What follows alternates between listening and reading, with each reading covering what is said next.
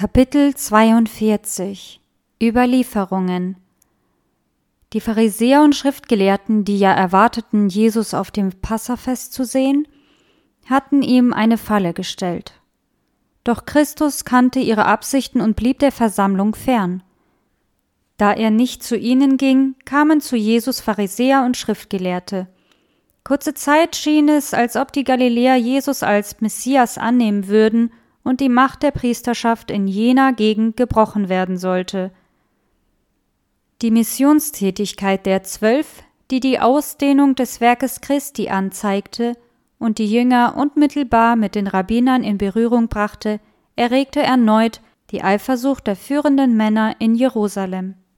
Ihre Spione, die von ihnen zu Beginn des irdischen Dienstes Christi nach Kampernaum gesandt worden waren und die versucht hatten, den Heiland wegen Übertretung des Sabbats anzuklagen, waren verwirrt worden. Trotzdem waren die Rabbiner entschlossen, ihr Vorhaben durchzuführen. Es wurden andere Abgeordnete ausgesandt, um Jesu Tun zu beobachten und irgendeine Anschuldigung gegen ihn zu finden. Abermals wurde die Nichtbeachtung der überlieferten Vorschriften, mit denen das Gesetz Gottes belastet worden war, Grund zur Klage gegen ihn.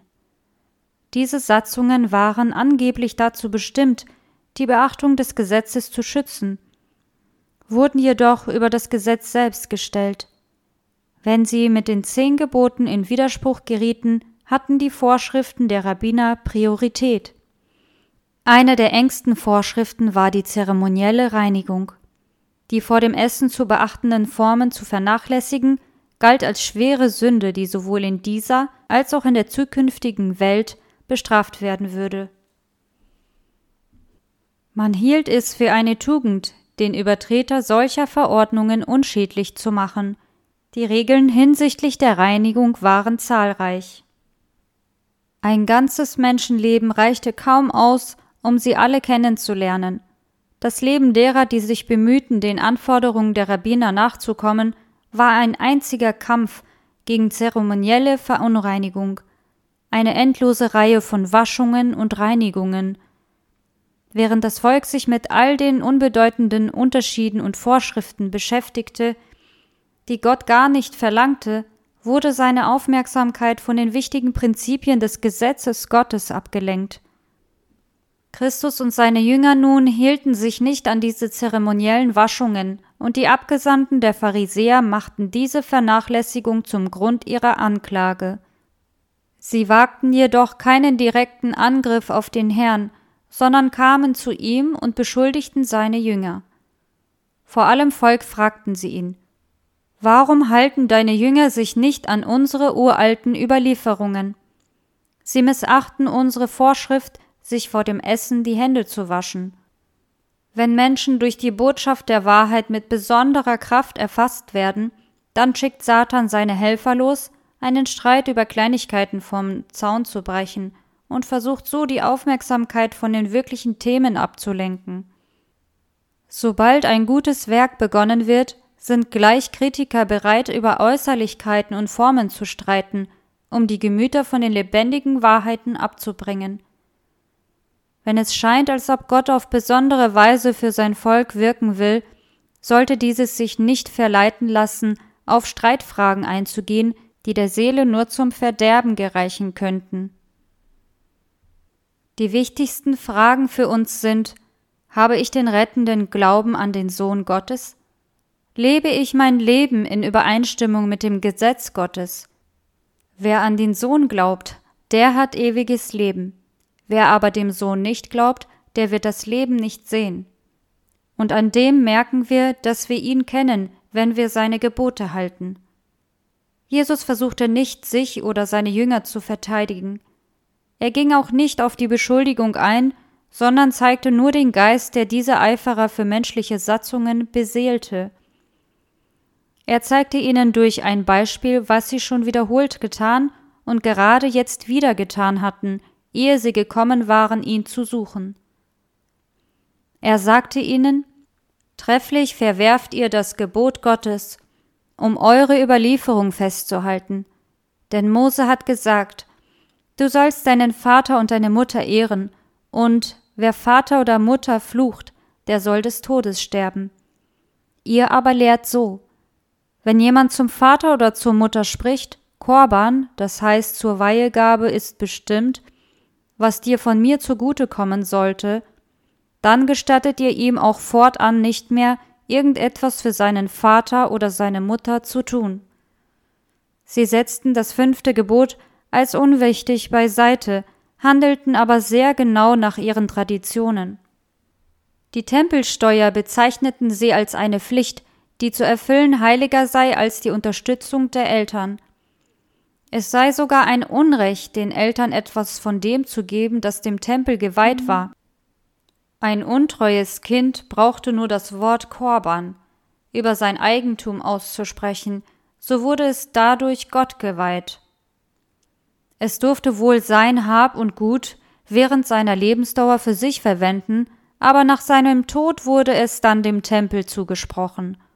So hatte das Kind stets die Freiheit, während seines Lebens und nach seinem Tod die Eltern unter dem Deckmantel der Hingabe an Gott zu entehren und zu betrügen.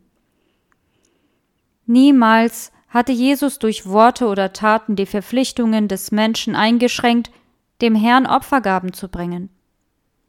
Er selbst hatte die Anweisungen des Gesetzes hinsichtlich des Zehnten und der Gaben gegeben. Er lobte auch die arme Frau, als er auf Erden war, die alles, was sie hatte, in den Gotteskasten legte. Doch der scheinbare Eifer der Priester und Rabbiner für Gott war nur ein Vorwand, um ihr Verlangen nach Selbsterhöhung zu verdecken. Die Menschen wurden dadurch betrogen. Sie trugen schwere Lasten, die nicht Gott ihnen auferlegt hatte. Selbst die Jünger waren nicht ganz frei von dem Joch, das durch ererbtes Vorurteil und rabbinische Autorität auf sie gelegt worden war. Indem Jesus den wahren Geist der Rabbiner zeigte, wollte er alle echten Diener Gottes von der Last der Überlieferungen befreien. Den listigen Kundschaftern rief er zu, Ihr Heuchler, wie fein hat Jesaja von euch geweissagt und gesprochen, dies Volk ehrt mich mit seinen Lippen. Aber ihr Herz ist fern von mir, vergeblich dienen sie mir, weil sie lehren solche Lehren, die nichts als Menschengebote sind. Christi Worte waren eine Anklage gegen das Pharisäertum. Er wies darauf hin, dass sich die Rabbiner über Gott erhoben hatten, indem sie ihre Gebote über die göttlichen Verordnungen setzten. Die Abgesandten von Jerusalem waren wütend.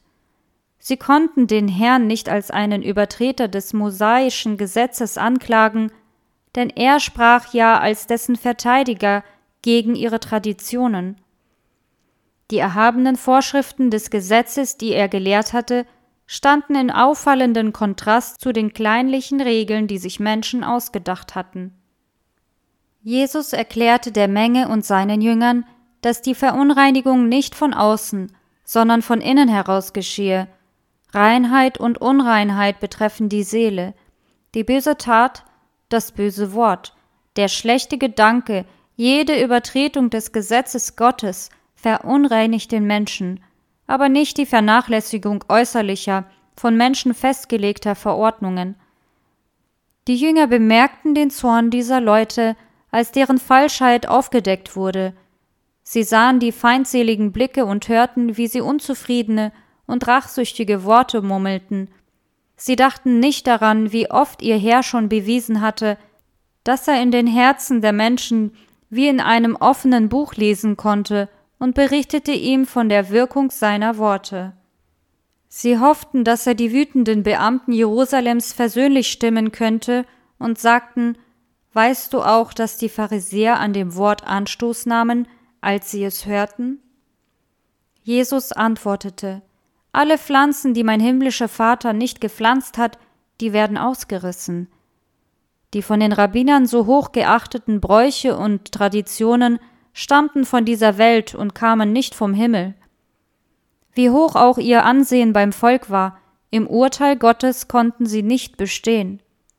Alles menschliche Gedankengut, das die Stelle der Gebote Gottes eingenommen hat, wird an jenem Tag als wertlos angesehen, denn Gott wird alle Werke vor Gericht bringen, alles, was verborgen ist, es sei gut oder böse. Noch immer werden menschliche Weisungen an die Stelle der Gebote Gottes gesetzt. Selbst unter Christen gibt es Einrichtungen und Bräuche, die keine bessere Grundlage haben als die Traditionen der Väter. Solche Einrichtungen, die auf rein menschlicher Grundlage beruhen, haben die göttlichen Bestimmungen verdrängt. Die Menschen halten an ihren Überlieferungen fest, verehren ihre menschlichen Gewohnheiten und hassen alle, die ihnen ihren Irrtum versuchen zu beweisen. In dieser Zeit, da wir angehalten sind, andere auf die Gebote Gottes und den Glauben an Jesus aufmerksam zu machen, erleben wir die gleiche Feindschaft, die sich zur Zeit Christi offenbarte. Es steht geschrieben, der Drache wurde zornig über die Frau und ging hin, zu kämpfen gegen die übrigen von ihrem Geschlecht, die Gottes Gebote halten und haben das Zeugnis Jesu. Alle Pflanzen, die mein himmlischer Vater nicht gepflanzt hat, die werden ausgerissen. Gott gebietet uns, anstelle der Autorität der sogenannten Kirchenväter das Wort des ewigen Vaters, des Herrn des Himmels und der Erde anzunehmen. Hier nur finden wir die reine Wahrheit. Der Psalmist sagte, Ich habe mehr Einsicht als alle meine Lehrer, denn über deine Mahnungen sinne ich nach. Ich bin klüger als die Alten, denn ich halte mich an deine Befehle. Möchten doch alle, die sich unter die menschliche Autorität beugen, seien es die Bräuche der Kirche oder die Überlieferungen der Väter, die Warnung beachten, die in Christi Worten liegt. Vergeblich dienen sie mir, weil sie lehren solche Lehren, die nichts als Menschengebote sind.